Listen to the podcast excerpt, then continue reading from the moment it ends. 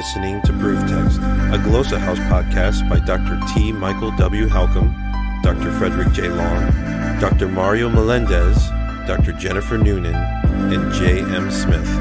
Welcome and enjoy. Hello, welcome back to Constituent Marking with Fred Long on Proof Text. And this is Fred Long, I'm your host.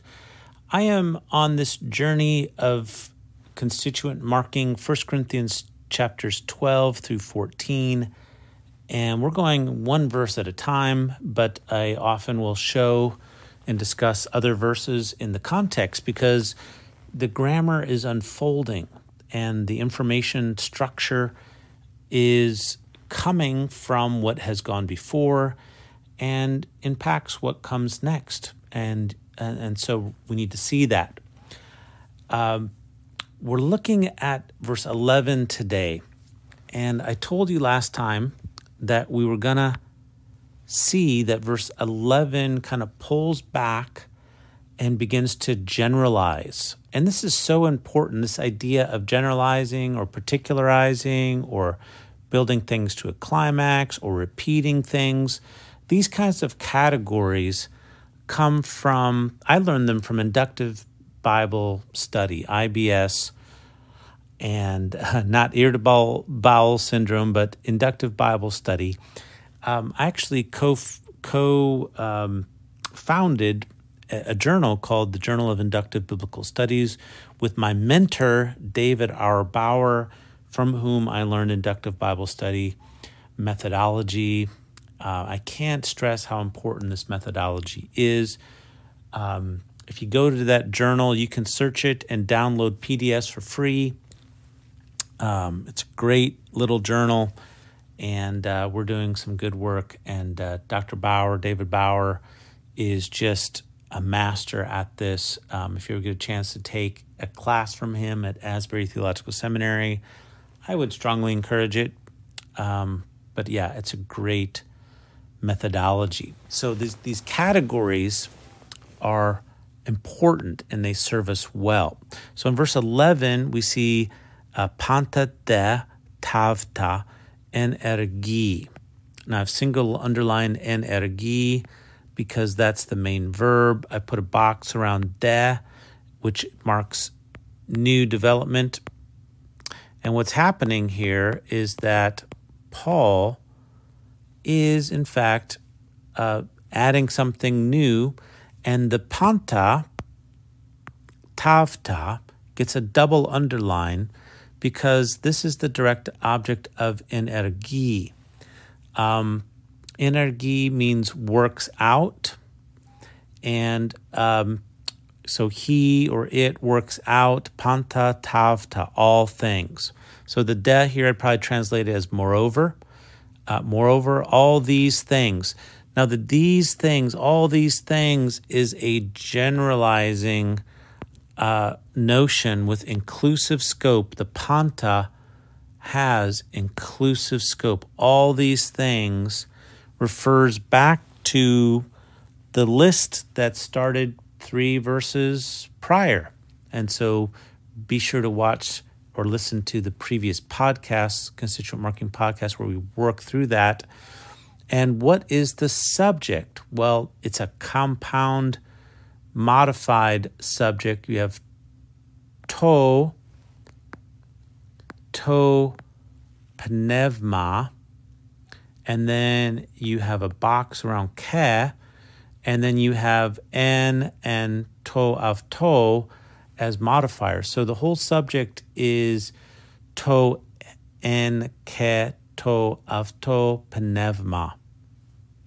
All right. That is the subject. And it has two uh, adjectival modifiers, en and to avto.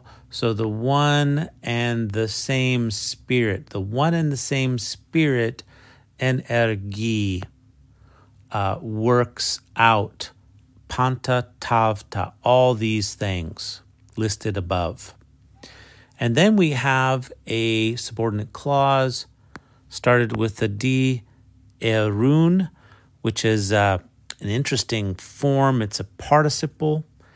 um, diareo with an on ending, which is the um, neuter nominative singular ending.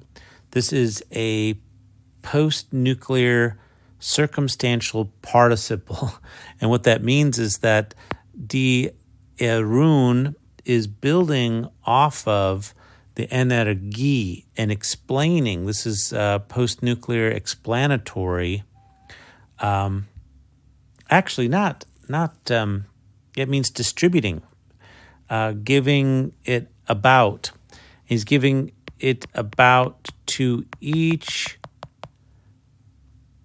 each own person just as kathos another con- uh, conjunction subordinating boulete boulete and so i'm gonna this kathos clause is the second subordinate clause and the distrib- distribution, the the passing along, uh, is then the first one. So I put brackets around the first one, and then I put uh, brackets around the kathos clause. So the dia rune, the participle clause, gets a one with it, and it closes off at the end, and then the kathos Boulete gets a second uh, two because it's the second one.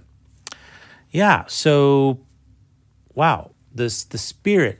So the spirit, obviously, there's one in the same spirit. The stress of that is important from the context. All these diversities, even though there's diversities, we're not dealing with a different divinity or different gods or spirits or whatever we're dealing with the one and the same spirit who also exercises um, uh, will uh, because uh, distributing them to each person just as he wills. And it's interesting that the Spirit also uses the same verb that is used of, of God. Like God is the one who energizes all and all. So the Spirit is implicitly affirmed as um, as working in tandem with or as part of, however we want to distinguish that, O Theos, the God of verse 6. Yeah, so the, this is a, an indication that there's a Godhead attribute shared with by the Spirit here. Yeah. So the Spirit has distributive power, uh, has uh, energizing uh, power, uh, distributing power, and will power. So there's three things here. If we were kind of pull this apart, he's uh, energizing, he's distributing, and he's willing. And that's uh, significant. Yeah, that'll preach. As you think about the uh, the one and the same Spirit as member of the Godhead.